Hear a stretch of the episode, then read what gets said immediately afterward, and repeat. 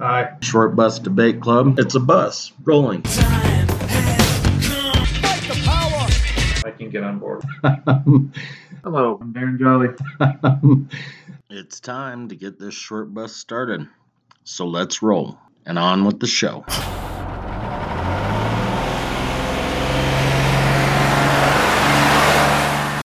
Hi, welcome back to another exciting episode of Short Bus Debate Club. Sorry. I'm Brian Courtney, and Darren Jolly's across the table from me, and he was giving me a countdown.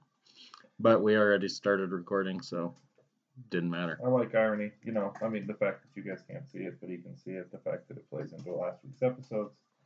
Yada, yada, yada, yada. Hysterical yada. shit. Oh, yeah, by the way, so maybe you guys aren't listening all the way through, and this is why you're not connecting us uh, to us, talking to us. So I'm going to give you the phone number at the beginning of the episode and then at the end as well.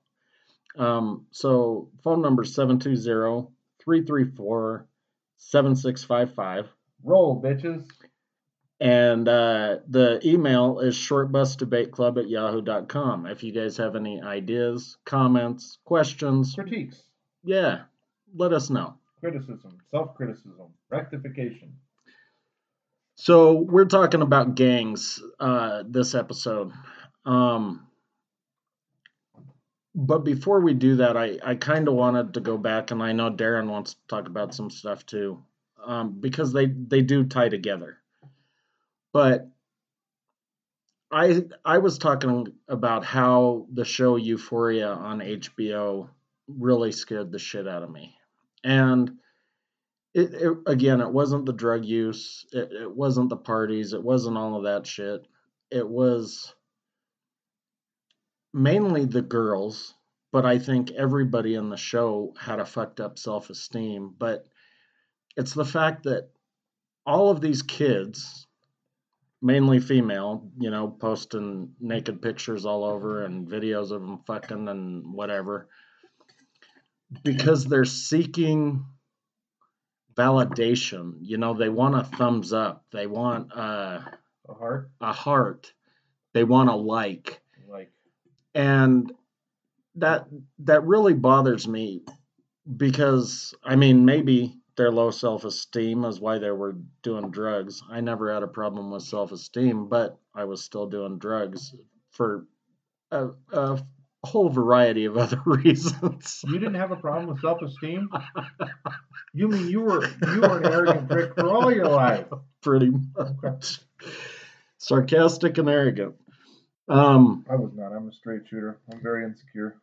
Uh, so that was what bothered me. And then, you know, Darren wanted to kind of circle back and talk about some things because, well, I'll let him explain it. Well, okay. So, like Brian said, right? So, while we want these episodes to kind of stand on their own on some level, because we're trying to figure out a way to navigate our social existence and try to make more sense of it, you know, imagine ways to to to move it in different directions. Um, it, is all part of the social fabric. So, um, but ultimately, we talked so much about drugs last last week, and I had gone into a a, a head shop over on um, First and Wadsworth the other day, Freakies, and uh, one of the uh, uh, the customer service ladies up front said, "Well, you know, uh, in Colorado last year, um, they made it legal to have uh, four grams of any controlled substance under the sun. And I was like, wasn't it actually in 2020? Wait, yeah, let me. Sorry. oh. When she, when she, when she, that's how the, the conversation started. She said, she said, this is, this is what, so I said, I said, shit. I said, are you serious? And then one of the other uh, ladies that was working there said, I'm not sure exactly, but something. Yeah, there's something to what it is that she's saying. I said, shit, now I got to go home and do homework. We just did a whole fucking episode on drugs, and now my understanding of what the existing uh, legal statutes in Colorado, the state of Colorado, are might be totally fucked up. So I went home, and I found out, as Brian had suggested, that uh, March 1st, 2020, it, they didn't make it. They didn't decriminalize it. They didn't make them legal, but they made again like all of the heavy controlled substance, excuse me, substances that includes coke in all forms, uh, crystal meth in all forms, um, MDMA in all forms and heroin in all forms. Uh, it changed it from you if you have uh, four grams or less, it's no longer a felony; it's a misdemeanor, and there's no longer mandatory jail time. Uh, there's a mandatory 18 month probation that's tied to it. But uh, when I went and read, of course, I immediately called him over at Freakies and I said, "Thank you. This is what this is actually what happened. This is when it happened." Um, but thank you because that was something that we like the way that you imagine uh, a state functioning relation to uh, drug policy, uh, a society, you know, writ large, interacting with itself uh, concerning drugs, drug policy, drug activities. Um, if you're making it legal, I mean, four, four, grams of heroin is like more than 40 doses of heroin. That's a lot of heroin. That's that uh, a heroin a heroin addict could, you know, feasibly kill themselves many times with that uh, with that amount of heroin. Um, and I don't know because it didn't say in the law then whether or not fentanyl is included, but I think that the, the rhetorical disposition was that it was all Schedule One controlled substance, Schedule One, Schedule Two controlled substances. So if that's the case, well, I would say that it's the entire schedule period. Schedule it period, could be yeah. it could be ketamine, it could Yeah. be you know, Valium, Uh-huh. any of the the benzodiazepines, which I think are schedule 3 Yeah. for the most part. they do, and they do generally they, they prescribe those to people in a fair amount of circumstances. Right, you know, if if you're anxious or panic stricken yeah, or panic attacks, which I got. I used to get because Xanax is a is a benzodiazepine. Yeah, yeah. I, I, I used to get that for. uh It was just like these little uh quarter quarter technically it's a fucking tranquilizer, but Yeah. yeah, It's a Valium. I mean, it is a. it's It's, a it's better than Valium, but here nor there. So, but when when I came home and Brian and I started to talk about that, like, and I started to think about well, fir- first thing, one of the first thing that kind of smacked us over the head was the fact that so March first, twenty twenty, right? So there was this uh, a police officer. He's moved away from Denver now, um, but he was the head of one of the gang units in Denver. Um, he had a PO box at my station. I would talk to him regularly. He's a really really cool guy. So we we we chat about this and that. Um, but when uh, everything sort of went into lockdown in April and May, um, all over uh, the you know the world, you know Denver metro area in this context for that matter. I said, "How are you? How are you?" He said, "I don't see cops pulling anybody over right now. I mean, for the first few months, because I was one of the uh, essential workers. You know, I'd be out, I'd be driving to fucking work, and there'd be fucking nobody on the road at all. Like, uh, so um, you just don't see a lot of uh, police activity in those moments. And because everybody was all weirded out, I think that people were reticent. I'm sure that police officers on some level were reticent to engage until we had a little bit more information with regards to the long-term effects, blah blah blah, all the COVID stuff put together. So I asked this specific officer. I said, "What exactly are they telling you to do right now?" And I, I asked him that question without realizing any of this stuff with regards to the changing from from uh, felony to misdemeanor counts on these specific spaces. He said, "We've really been instructed to, unless you know it's it's like a violent crime or." Uh, there are big numbers involved in what it is that's happening. We've been instructed not to not to engage for the for the time being. And and and now when I I got, I wish I would have known this because, like Brian had mentioned um, last week, that we you know that he had tried that he'd sent the email and he read the, all the different questions he had, but he sent the email to the the Denver Police Department asking them um, a lot of questions with regards to drugs, drug policy, and resources in the police station. You know whether or not they could be used better, blah blah blah blah. Um, but after knowing this, I can't help but wonder whether or not um, they don't answer the question because things have become really compli- really complicated in Colorado as a result of all these things. That is definitely a, a complication, and you know, a lot of the questions I was asking were for numbers over the you know past quarters or past years or whatever. Now, here's here's the thing: is that so the essential decriminalization. It isn't fully decriminalized, Mhm. but to go from, you know, a fucking felony to a misdemeanor without any prison time is essentially decriminalization. So maybe the cops say, fuck it, I'm not going to bother with anybody, which explains why, you know, they're fucking. It, it's not an open air drug market on Colfax, but you can see people using drugs. I Mhm. haven't seen anybody buying drugs, Mhm. and I've been looking. um, but it, it changes things, and so I don't think I don't think gang violence is going to change because of it. Because essentially now, if you're somewhat smart about it, you can carry four grams of whatever it is you want to sell and sell it.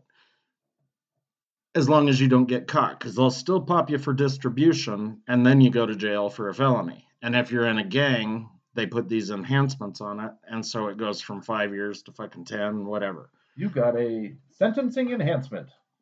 But if you're smart about it and not fucking, you know, flaunting your money on YouTube videos and Facebook and Or you're whatever, basically asking the, the public to come down on you because you're rubbing their face. Right. it. Then I think you can get away with it. Now, with that being said, you can get away with it legally, but that doesn't mean that the guy that runs the street over from you is going to let you get away with So it. th- this is the, if I was going to come back. I mean, obviously that's the thing that I would have, uh, you know, because I mean, like I had said when I got into the argument with the postal inspector about the marijuana thing, and the other guy comes in and says, "Darren, this is the reality, and this is the way it's functioning." Um, Colorado is this sort of like free zone, and the DEA and the FBI are funneling all this money in here because of the nature of what it is that's going on here, and we have to at least uh, uh, abide by the demand to create a certain space of optics. You know, like the things have to look a certain way. Um, so when this, yeah, when this legal space or not, like, like quasi legal space, we'll just sort of call it right now, when that comes out into the open, that's the thing that scares me the most.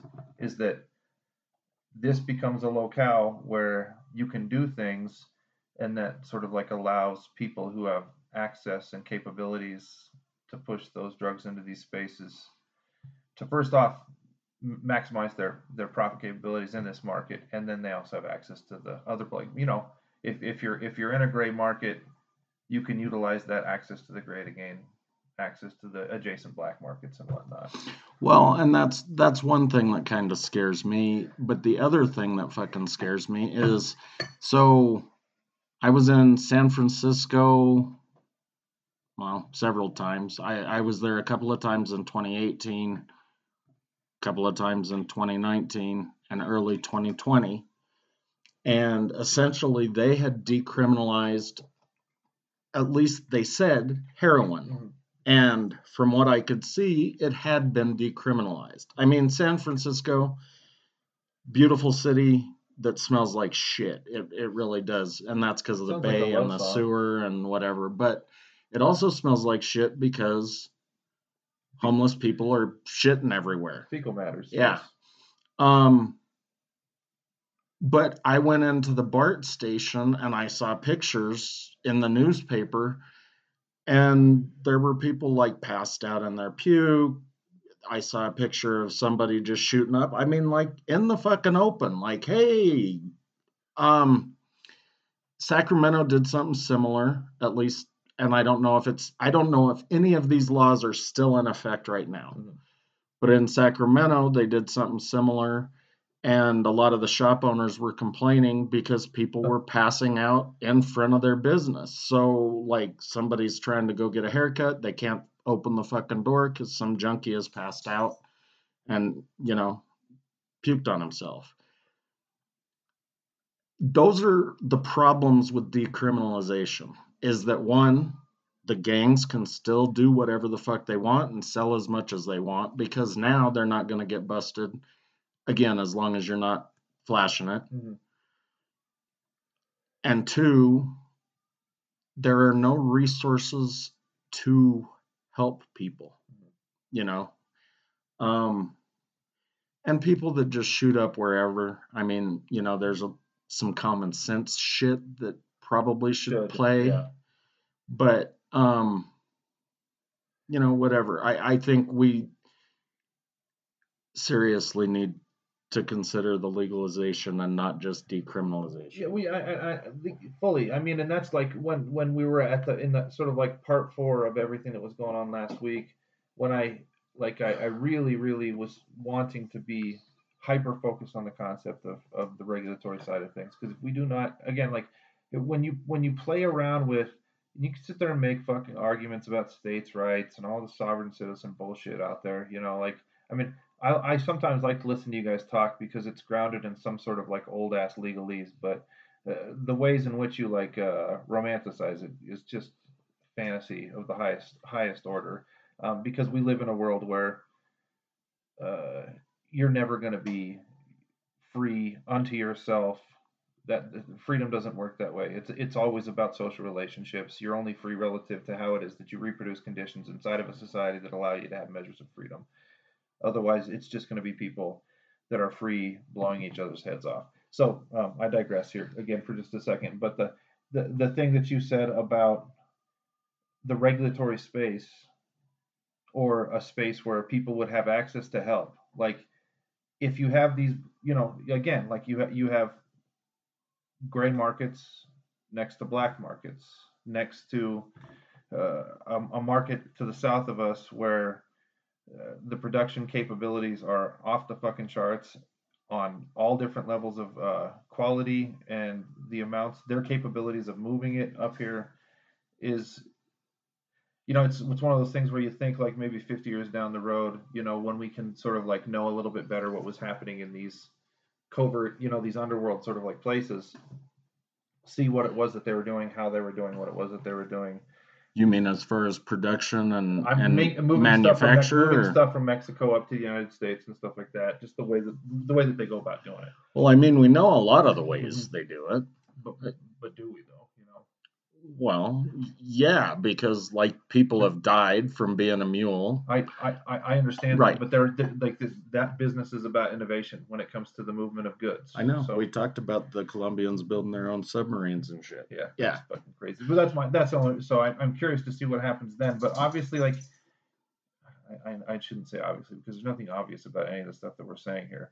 But if you have all these legal zones and adjacent illegal zones, you create conditions to where there's a perpetual potential for increasing violence because of access to those market, markets and the various different ways that they have to gain access to them. Well, and we talked about it briefly when we were talking about the Juarez El Paso thing. Uh-huh. And, you know, I told you that the guy in Juarez ended up getting into bed with some rich guy in Mexico City who had a business that one of the, the components of their business was transportation and logistics. So he had trucks, he had trains, he had all of that stuff. And once fucking NAFTA went through, they were just moving that shit over. I mean, imagine, dude, a train car full of shit.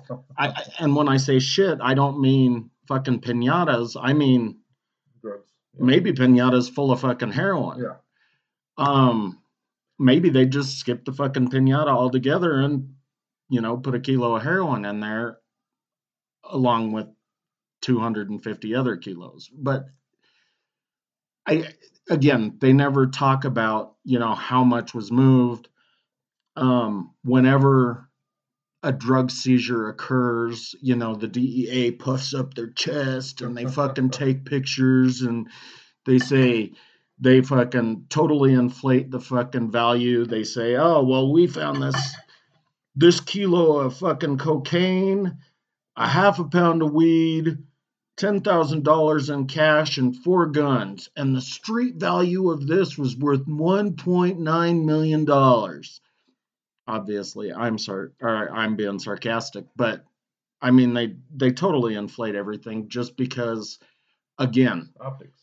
optics for but i mean they're trying to create that fear thing this amazement that the dea is doing such a fucking bang up job it, it's all of this just complete horseshit. um What do you call it when a law dissuades you from doing an act because you're afraid of the consequences? What do they call that kind of a law? punitive No, no, no. Where it's like it because it's uh. I'll think of it in a minute. But that's you're the when you said the fear thing, like you're afraid of the consequences of doing it. Then, uh, um, don't don't, don't worry. I'll come back to it when I figure it out. So we those were our fears. I again with legalization we need regulation and with regulation comes all of the other stuff that goes along with that, right? So now we've got taxation. Now we've got health care because you know a lot of these people are going to come forward and say you know what i've been a junkie for fucking 15 years and and i want some help whether that be psychological or or you know physiological um You don't have to hide in the shadows, though. Yeah, rehabilitation. Right. Yeah. so now you can come forward um for those of you or for those of them that are are still going to continue using you know you can create safe spaces now they can find clean needles Yeah. now Nar- Narcan might, might be made available. Yeah. So if somebody ODs, then they can make sure that they don't die. right all all of this stuff is going to happen if legalization occurs.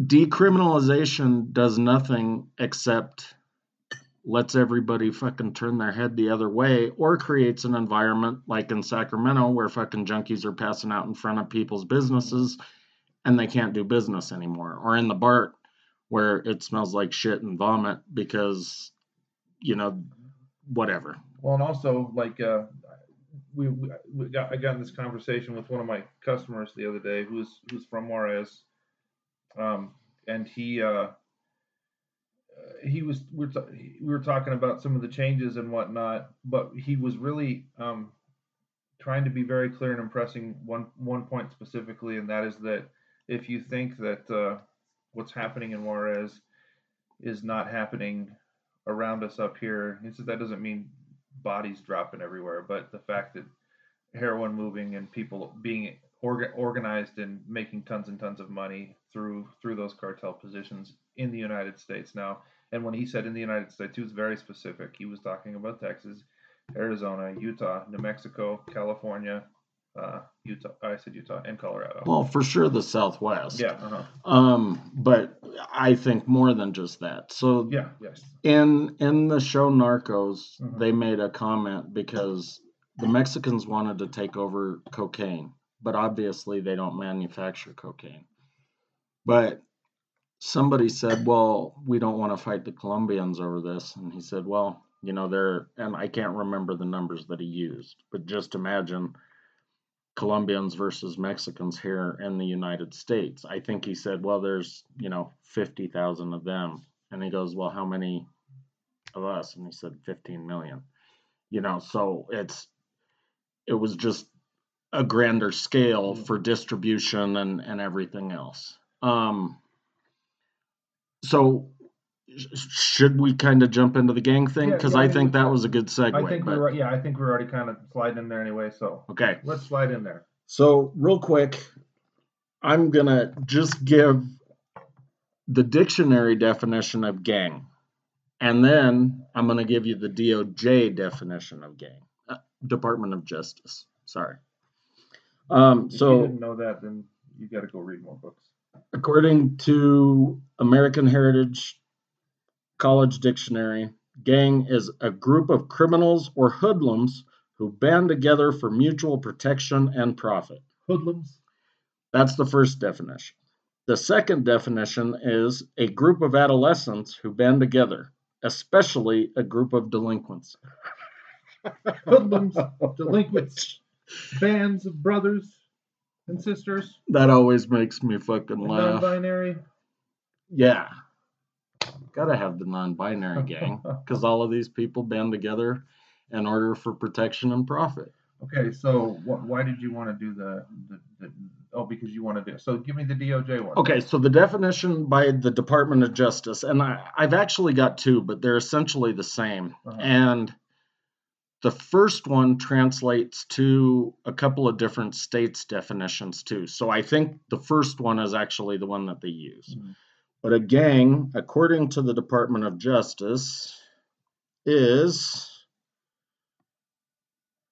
Ah, fuck. Anyway, it's a group of three or more people that are grouped together in order to make money, profit by both legal and illegal means.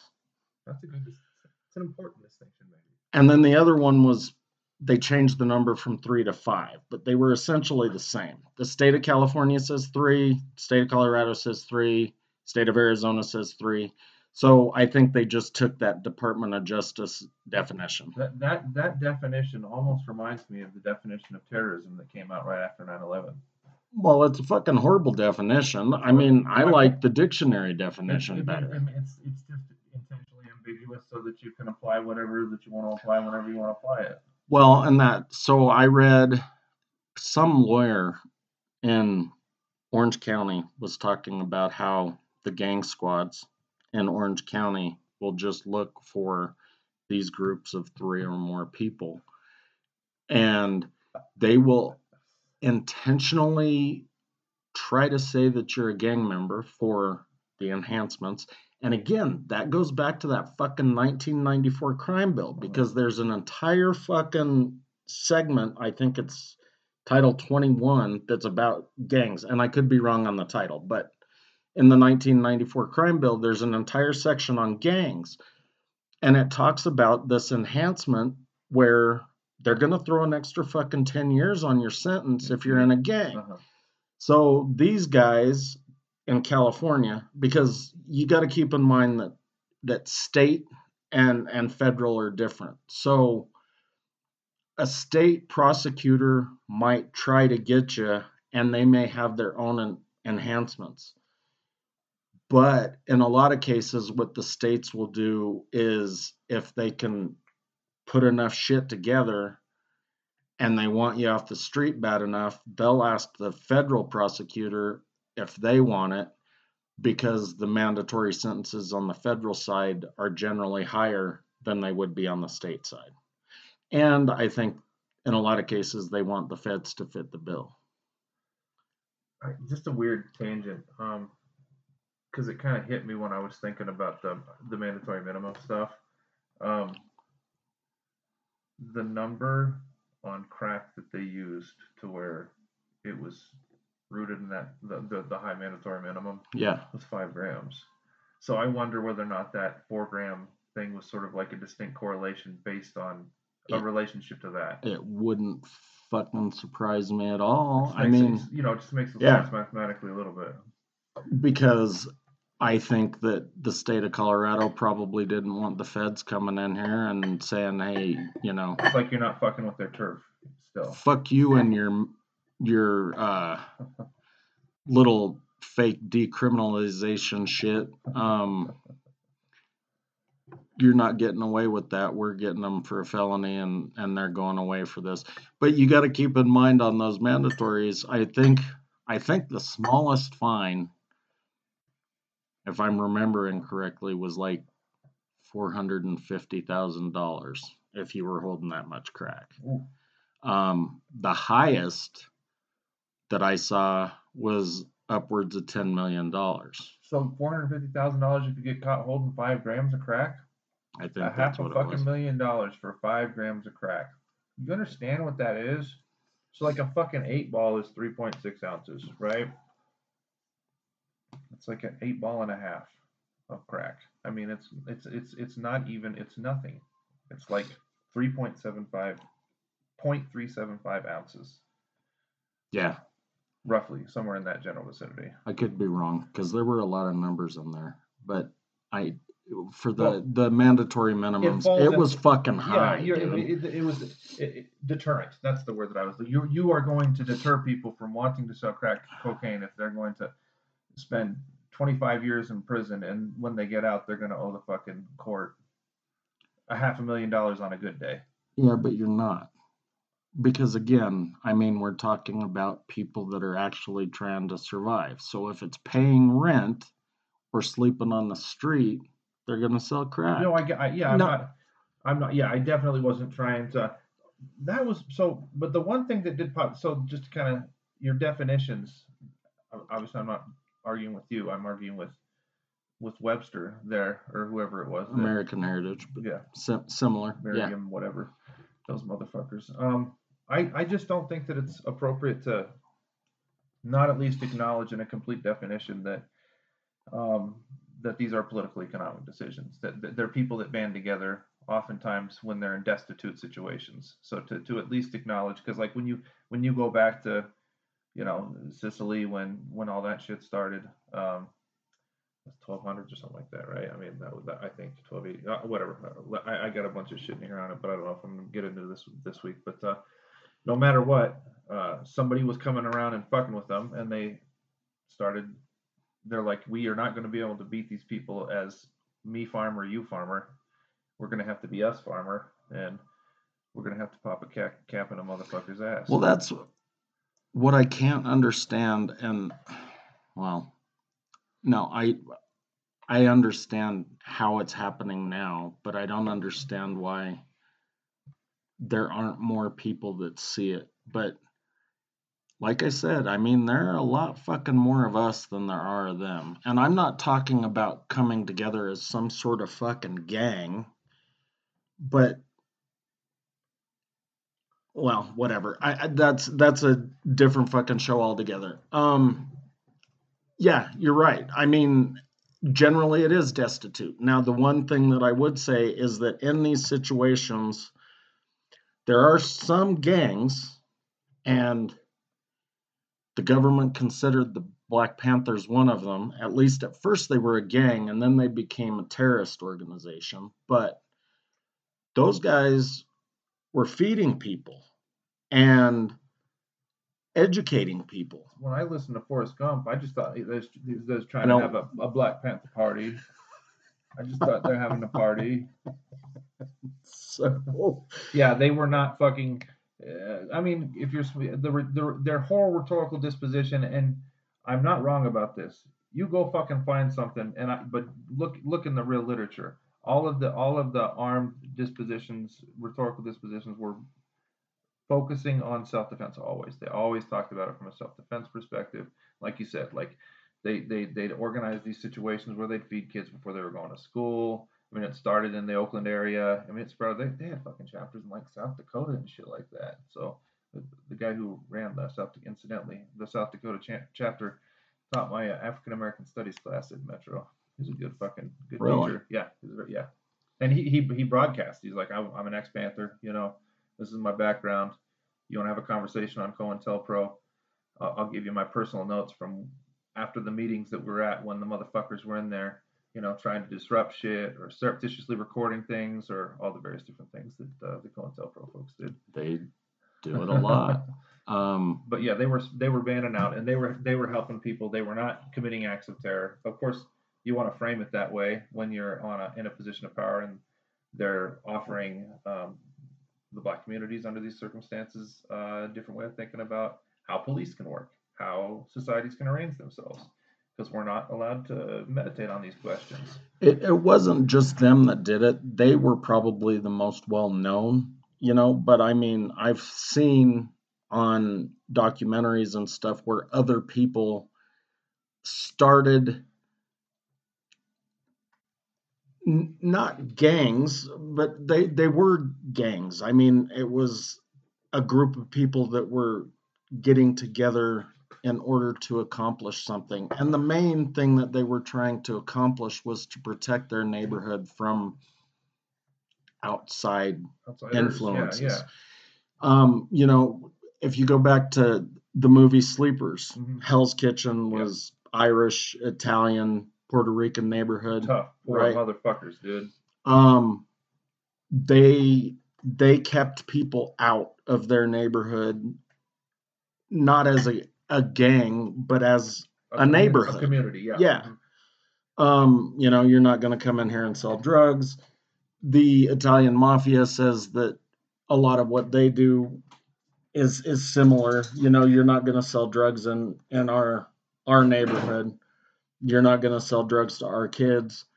Um, because if anybody's going to sell drugs to our kids, it's going to be us. Um, they don't really say that that was just my own. No, that's that's pretty much what I mean. When we had our little run down in Second Santa Fe, that was what was very clearly said to us. You you you function with your clientele, we function with ours. So those were Inca boys. They're gone. They're they're, they're I mean they're a different name now. Are they? I, I hope so. I'd rather not refer to them on this um, in this space if they I, I haven't heard anything about the Inca Boys since way back then. I just saw a documentary on back in 2000, I want to say 14, Mhm. how they were their main rival was the NSM. Um, it, it doesn't matter. I know you. Some of you aren't from Denver, so you don't have any fucking idea what we're talking about. Can, oh, so there was something you want to bring up, and I think it's going to be important as we move along because there are certain things that you're sort of skating around right now with regards to concepts and definitions. But so, what in in the way that you were thinking about this or um, arguing, what's the difference between gangs, cartels? Well, so maybe we can talk about that like right now. And this isn't my definition, but I think it helps us to move forward and it might help the audience to understand Yeah, the differences. Yeah, conceptual frame. Okay, so according to the FBI, there are some 33,000 violent street gangs, motorcycle gangs, and prison gangs criminally active in the U.S. today. Many are sophisticated and well organized, all use violence to control neighborhoods and boost their illegal money making activities, which include robbery, drug and gun trafficking, prostitution and human trafficking, and fraud. Many gang members continue to commit crimes even after being sent to jail. So I read that because that is essentially the FBI. Now, the FBI is part of this thing called the NGIC, which is National Gang uh, National Gang Intelligence Center. oh, that's right. Yeah. Okay, so the FBI is really kind of at the head of it, but then they are partnered with the DEA, the ATF, the Bureau of Prisons, the Department of Defense, and Customs and Border Protection. And Which extends to ice and all that stuff. Yeah. that okay. so this group was started in 2005 by an order of Congress because apparently gangs were out of control and everybody was fucking scared. And after 9/11, there was all that that the arguments that were made that uh, part of the reason why we were not capable of preventing 9/11 from happening was an inability to communicate between and amongst various different intelligence agencies. So they were, but I mean, what you're, you're that's what you're talking about, right? There's coordinating activity with regards to a specific threat. Yeah. Yeah. I, um yeah. But I think all of these guys like the Bureau of Prisons, you know, a lot of the gangs were actually started in prison. Um, the Such a weird ATF, you know, they deal with guns and shit, and a lot of these guys are trafficking guns. Um, the DEA, obviously, they're you know dealing with drugs. Um, the Marshal Service, I'm not sure why the fucking Marshal Service is in there. they move, they just move people around most of the time, don't they? Yeah, that, I mean, that's what I thought, but maybe I don't understand what the Marshal Service does. Um, the Department of Defense, I think they're in it because a lot of these guys are being recruited off the street. Well, so they, they get recruited into one gang, and then a recruiter hits them and they end up in another gang. So they go from wearing blue to wearing green. Um, so I think that's why the Department of Defense is in there. The I can't, sorry. Like that, I couldn't do. I just some things you just can't do on there. I love you guys. Okay, so the um, D, but and they're gonna they're gonna be a coordinating mechanism. The DoD is you have all these ones that are functioning on very specific levels of very specific levels of abstraction, right? The DoD is, you know, they're they're stuck in the middle of intelligence and all the military. well, and I think that they might help out with some of the global gangs like MS-13 or 18th Street, Mhm. um, because you know they're already in South America. Is, it, is 18th Street 18th also? Street is out of somewhere down in South America. I think they're direct rivals with MS-13. And I could be MS-13 wrong is about El that. Salvador, Nicaragua, right around that area, right? Yeah, they it's Mara Salvatrucha, and I can't remember. I thought they started in the Honduras, but it might have been El Salvador. Um, that was somewhere down there. Central, yeah, Central America. proper. Yeah. Um, so this group, about every two or three years, they publish this national gang report. And in that national gang report, here's how they break what it down. The what? What? What? NCIG? Well, Yeah. National National Gang Intelligence Gang Center. Intelligence. Okay. NGIC. Okay. Um, so they break it down into a few different groups. So there are street gangs, there are prison gangs, That is a really weird thing. Oh, sorry, Clint. yeah, there are traffickers, um, or I'm sorry, drug traffickers. Um, and then I know I'm missing a fucking category. I think that's like the organized crime one. Um, oh, but they also have outlaw motorcycle gangs in their own fucking group, which I don't know why. It's always a problem with categories. I mean, because that's the way that they approach the way that they attack them. I mean, that's got you know, they have a different thing in for them than they have in for other ones. Maybe the reason is is because the motorcycle gang, even though they might not be multi-state, although now a lot of them are, but when they started, it was that they would ride their motorcycle maybe down to Mexico and buy drugs and then bring them back, when they weren't they weren't necessarily confined confined to one neighborhood, even though that's where their clubhouse was. That's the only thing I can think of why they would, you know. yeah, I, I, I, yeah, we'll, we'll we'll probably have to keep teasing some information out about that. It's funny though. So Easy Rider. they list several of them, and these aren't all of them, Uh-huh. but the Hells Angels, the Pagans, the Vagos, Sons of Silence, Outlaws, Bandidos, and Mongols. You know what? What I think when you just said all that, when I, I had to stop at pagans, and it made me think of people against goodness and normalcy. Did you ever see that stupid movie Dragnet? Uh, oh yeah, yeah, yeah, and they They were wearing the they goat. Were, they were they were a motorcycle game called gang called the Pagans. Yeah, they had the goat the goat leggings on. They I I didn't realize that they were really just taking a shot at a certain motor motorcycle gang when they did that. So you know, you guys should, if you get a chance, look at that national gang report because it says a lot of stuff, and it'll kind of explain the difference between a street gang, a drug trafficker, the motorcycle gangs, and whatever. So much so that it will tell you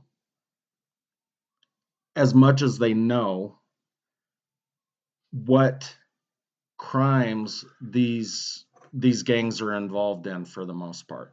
Now, the way that they compile this information is there's the FBI Safe Streets gang unit. They compile some information. They talk to about 2,500 jurisdictions around the country and give them a survey on what's going on with the gangs in their area and a couple of other things that they pull, but those are the two two main ones. But for example, like assault for the outlaw motorcycle gangs Mhm. is in about 60% of the jurisdictions. Um, weapons trafficking, just over 20. Uh, homicide, just under 20. Extortion, almost 30. Drug manufacturing, almost 30%. I hate these fucking bullshit numbers. No. I, I know. I'm just throwing them out there so that you can and get an is- idea and look at the tables and and, what you whatever. what you said is correct. There is a data collection mechanism that is functioning, but what I mean, these are these are covert organizations. You know, their their activities are not above ground, and they're they're covert for tons of different reasons. In the beginning, covert because they were trying to change the world. Maybe now they're covert because they're maybe they were trying to make the change the world and make a buck. You know, they became institutionalized, not unlike um, the bird guy from Shawshank Redemption, but uh, Brooks, sorry.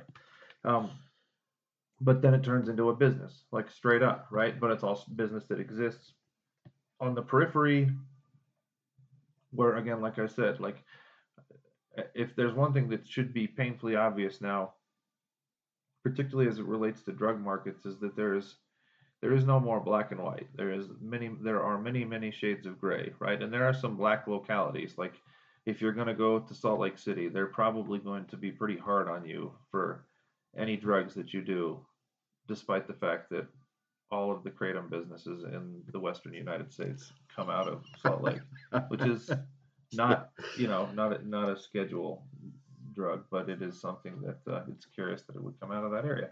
But uh, there, They also have a huge fucking opiate epidemic in fucking Salt Lake. well, I'm, dude. dude, I'm sure if I had didn't get out of being Mormon by the time I was 13, I probably would have had fucking heroin needles hanging out of my eyeballs by the time I was 15.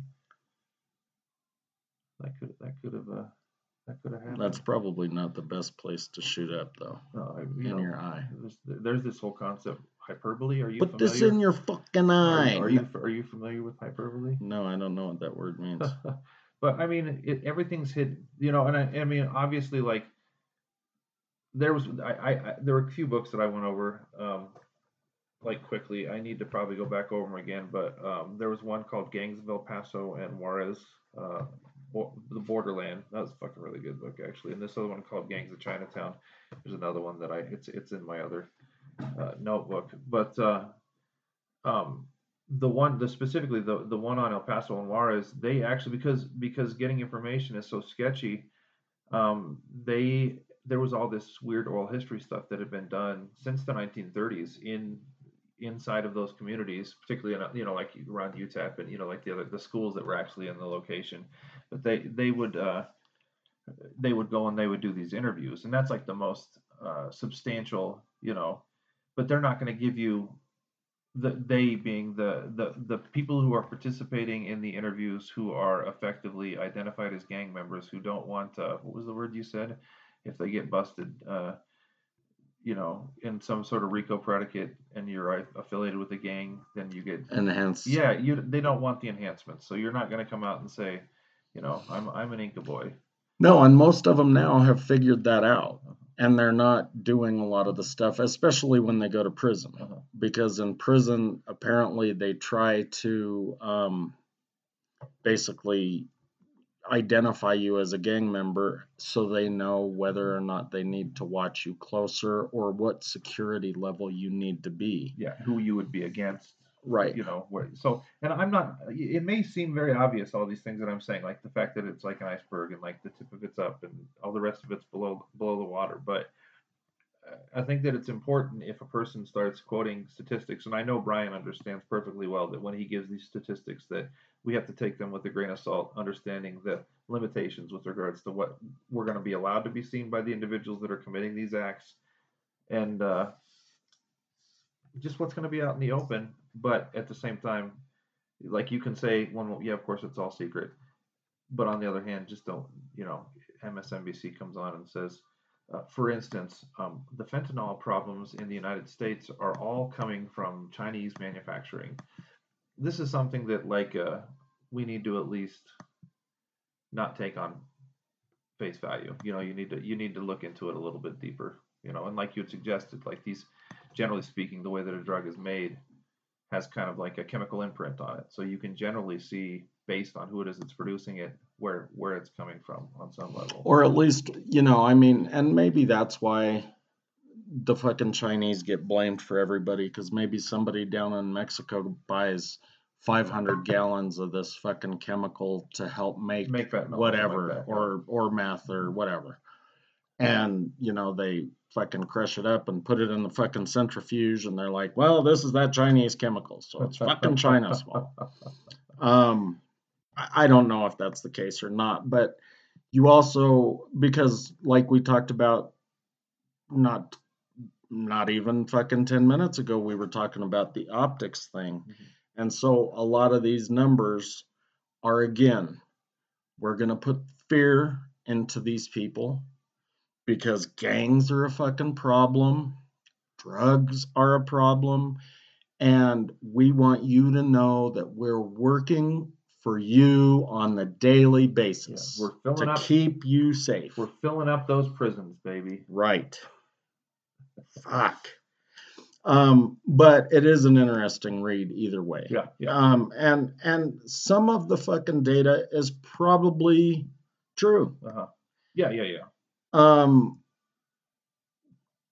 with you know Yeah, we uh, yeah, an, a, yeah. a, a degree of fucking even even if there are problems and we acknowledge that there are problems, there's other things that you can uh, sort of discern by looking at reports like this. I promise you that the people that are committing um, these illegal acts, they look at these reports because they want to know how uh, the epistemological frames, uh, another way of saying like the knowledge frames of the people who are they're going to war against are are being constructed so they know how it's being presented how they know how they're being pursued in certain instances that's like any anybody that's good at their job is going to go and look and see who they're competing with and figure out how they're strategically operating yes, absolutely. And and again, so they haven't they haven't published this report in several years. This one came out in 2016 and it was from 2015 data. Um, but it'll kind of give you an idea. Maybe. I mean, I don't know if I buy into what Darren's saying because, you know, maybe the guy at the top of the fucking chain is reading these type of reports to figure out where to move shit around. But that's what i'm talking about Yeah. i'm talking about the organizers the ones that are the brain trusts you know yeah, uh, el chapo you know he's probably reading it. He might be reading it right now. which would be interesting because he's in a cell in supermax which means that he would have pretty good internet access while he was in the highest security prison in the united states if not one in the world So my sister used to live next to an Aurora cop, and I always argued with this lady. And after she read my book, she said, "You don't like cops much, do you?" I said, "No, I fucking hate them. You guys are all a bunch of assholes." And she told me this story doesn't have anything to do with gangs, but how she was a cop in Albuquerque, and there was somebody that was that had just robbed a convenience store. So they came up on this bridge over I 25 and just started opening fire on this fucking car. Now, granted, he was running away, but you know, put some fucking tire spikes up or, or something. I mean, at that point, and it wasn't that I cared about the person in the car as much as all of the people around him. yeah somebody else can catch a bullet in that moment I mean, the city and county of Denver, they have, or at least they had, a rule where high speed chases were not allowed. And the reason that they weren't allowed is because you don't want to hurt somebody. Yeah, you, you don't accept collateral damage in moments like that. Right. So this is why I mention her because I just pulled up a page of this report and it says gangs and technology. Now, obviously, some gangs are more technological than others and they have gotten into hacking and, you know, spoofing fucking credit card numbers and, and doing shit like that. But this is just talking about the apps that they use. So, Facebook in 2015, again, was at almost 100%. But the reason I mentioned it is because she told me, even though I told her I hate cops, she still continued to talk to me. She had caught several suspects for doing different things. One of them was robbery, another one had done something else, but they went to Facebook and posted the shit that they had done. And so that's why I kind of said I'm not sure if these people are reading these reports because a lot of them are just dumb as fuck. It reminds me of the kid, you know, the episode we did where the dumb shit jumped over the counter and then the Vietnamese kid stabbed him fucking nine times. Yeah. And then he went on Reddit and said, This guy just, you know, tried to rob my store and I stabbed him. He's in the fucking hospital now. Fuck that motherfucker. yeah, you don't. I don't think it's a good idea. I mean, if you're using it to communicate in some kind of code, maybe that's okay. So you think maybe he was doing like some dots and dashes on the guy's body when he was No, I, I'm just talking about in general. not not what he did, but if you know you're a gang member, whatever, here in Colorado, and you know a guy in LA, So you're using Facebook to sort of like communicate something in some uh, some kind of code, code way, yeah. Not not know. not going up there and talking about how you just stabbed somebody eleven times. right, right. Um, but again, you know, she told me she had caught a couple of people for doing shit and then posting it on Facebook. So, and the federal government went and busted all those people in California because they were doing fucking YouTube videos where they were fanning out a hundred dollars and one guy was rapping about all the weed he was selling. Call, call the herd. Call the herd. Indeed. Um, so I don't when I say that the the FBI prints these reports to fucking scare us, you know, I think that's true. But I don't want to say that gangs might not be an issue in a lot of different areas. I mean, and, and some are worse than others. I mean, you know, the the city of Chicago, their fucking murder rate is through the roof. Um, St. Louis has been on the top ten for a long time. You know, I don't think that that fucking God damn it, now I can't remember the name of the city, but I went through there when they were building the fucking big um, aquarium.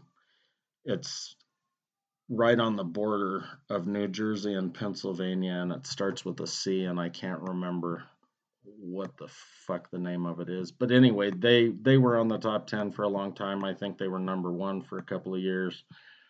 Um, and a lot of this has to do with gangs kind of taking over. But that goes back to what Darren said at the beginning of the, the call, where these people are doing this shit to make sure that their money is secured that because they're in sort of destitute situations, you know. Um, and even if they're not technically a gang with a name like whatever, you know, the Bloods or the Crips or any any name, if it's a group of kids that are selling drugs and maybe shooting people so that they can continue to sell drugs, then maybe some of their neighbors are scared. You down with LBC? Yeah, you know me. Um, but again, I mean, Oh, and at the back of the the um, report, they show all of the different jurisdictions that they surveyed. So it'll show you all of the prisons, all of the cities, states, whatever. So who who gave them that information? Talk about the relationship between. Uh, this is something that I, I'm trying to understand, but I'm not having a very easy time doing it. Because, like you, said, the prison prison gangs function with the street gangs. There, there's there's coordinated activity between both of these spaces. What was and I did I didn't ever watch American Me or any of that shit, so I haven't really thought about it enough to get a clear sense of it. But like you said, the, the prisons is a place where some of these things found their origins. Yes. So like how does that how, like the court coordination between well, so I think the first thing that you've got to think of is that if it started in prison, some of those guys are going to get out of prison, right? So, and that a lot of what we're talking about happened before like the the city of, or the state of Arizona calls it a security threat group. If you're a gang that's large enough you know they they watch you constantly um, the mexican mafia is on that security threat group. And from what i understand that was a gang that was started in the california prison system. Um, so they start this gang and people join the gang and then somebody gets out and then they go and recruit other members because now they're out. Or they go to another prison and they recruit other members so, and then those people get out and they recruit so the relationships that they maintain between the prison and the non-prison position it's sort of like straddling this this space where uh, all of the activities that you're conducting you know, that are going to get subject to like RICO predicates and whatnot. They're all they're all illegal activities in the first place. So, you know, whatever, you know. So, because of the fact that swaths of these individuals end up inside, you have. I mean, if if you didn't maintain a relationship with them, you'd be like turning your back on the people that are sort of like. Uh, uh, maintaining the secrets that keep you protected, you know. Um, well, and that's one of those things like a death sentence, right? If yeah. you say "fuck you," I'm not in the gang anymore. Uh-huh. It you're, you're not. You're not. Yeah. I mean, and that's not just prison gangs, but I mean that's most of these gangs. Like, you can't just get in and get out. Um, and I think the main reason is that you've seen them do all of this shit, whether it was committing murder or dealing drugs or whatever. You have the goods on them, they have the goods on you. You're like you blood in, blood out, bound by honor. I mean, you're right. stuck there forever with each other because you made this choice to live your life a certain way, to fight the battles that you have to fight a certain way. Yes. I, just, I, I was just so like it just I don't I it, like I don't know it's crazy. I mean it's I mean I'm not saying that these people are crazy. I didn't have to grow up in the environment they had to grow up in.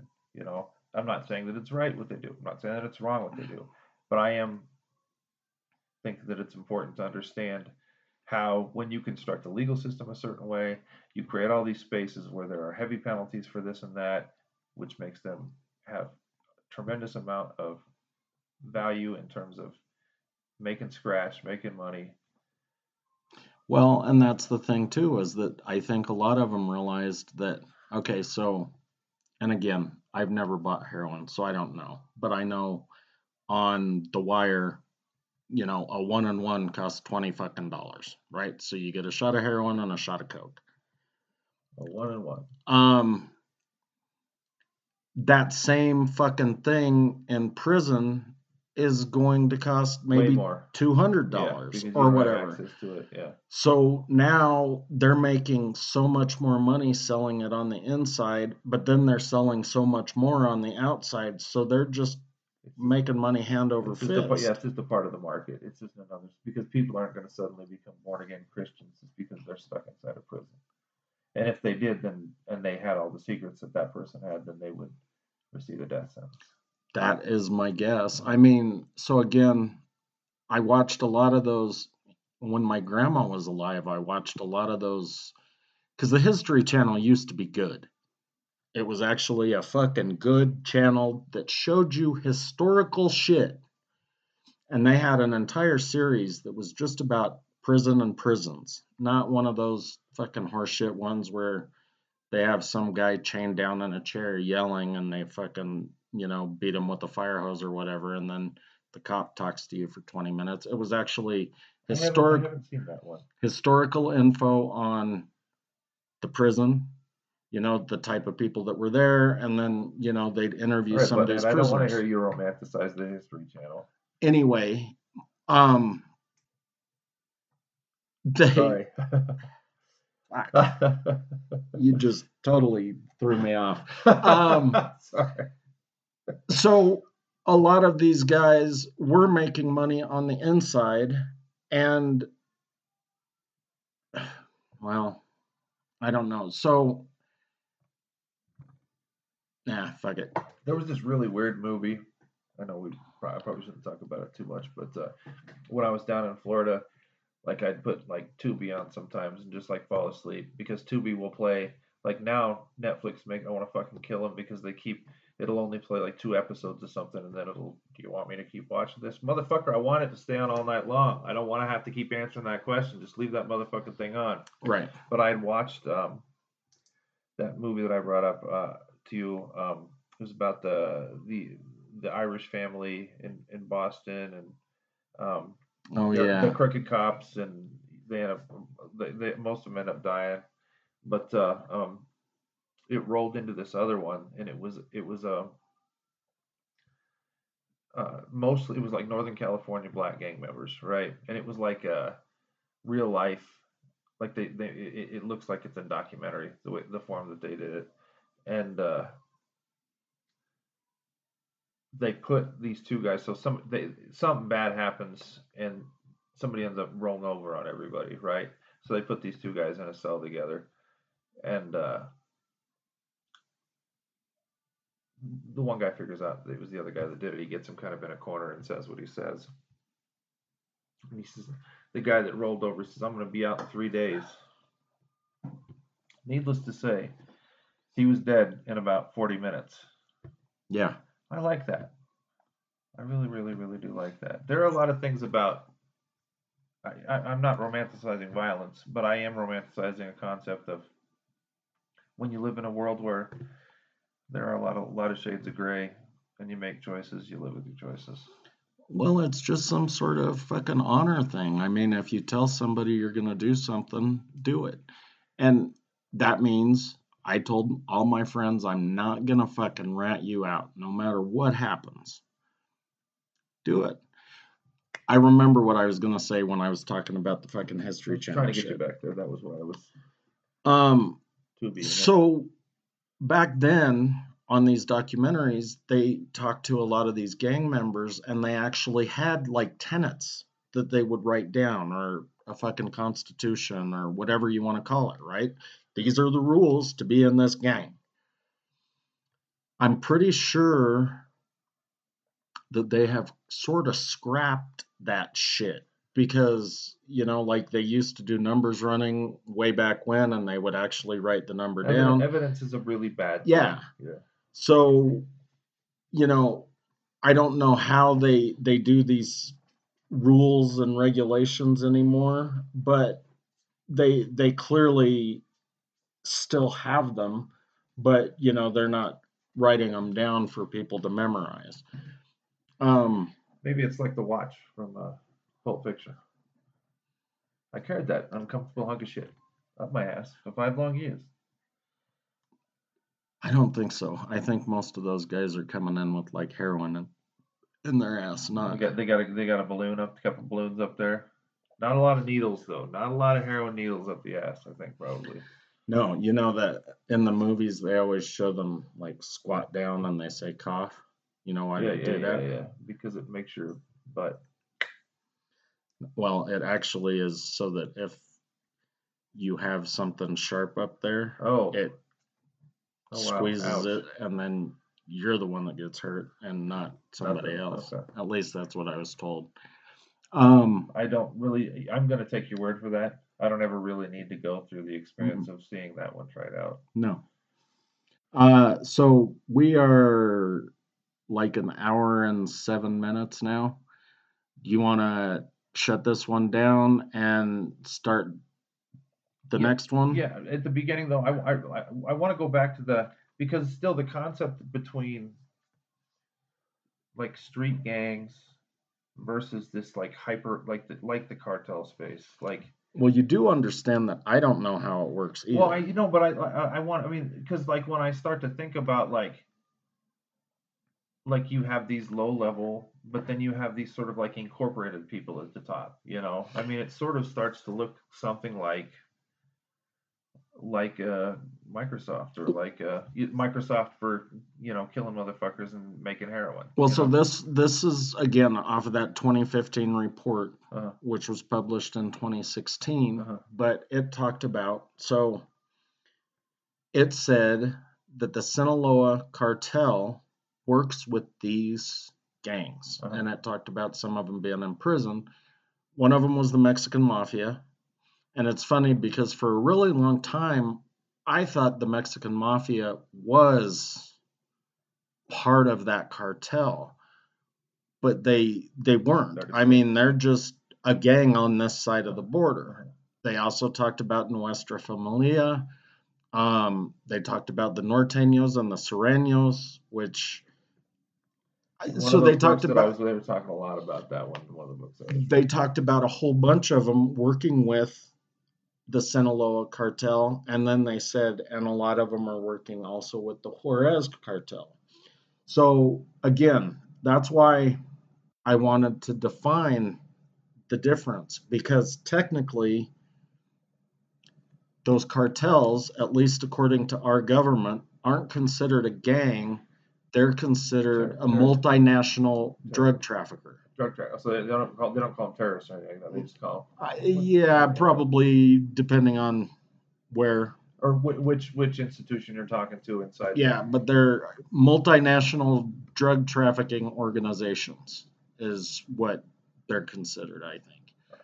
So so those guys down there, even though they may have some gang members up here helping with distribution or whatever, you know, like those guys back in 2011 that got shot over on Bellevue, Uh, those were probably just gang members with affiliations to the cartel. foot, foot soldiers for all intents and purposes. Yeah, maybe not maybe not actual cartel, just it's so Yeah, we'll we- we'll get we get into that stuff a bunch. Uh, Yeah, because there's some other stuff in in that that headspace in terms of like why you would have that there and this here, and why you'd keep them. as far as the definitions. No, no. Well, like just as the definitions play out in practice, like so. We'll, Gotcha. We'll we can have we can have fun with that in the second half. Okay, so the second half is coming up, but again, uh short bus debate club at yahoo.com. Seven two zero three three four roll. Roll bitches roll 7655 for those of you that are fucking retarded. Um all right, think, we'll talk to you soon. I don't think that's a preferred nomenclature, dude.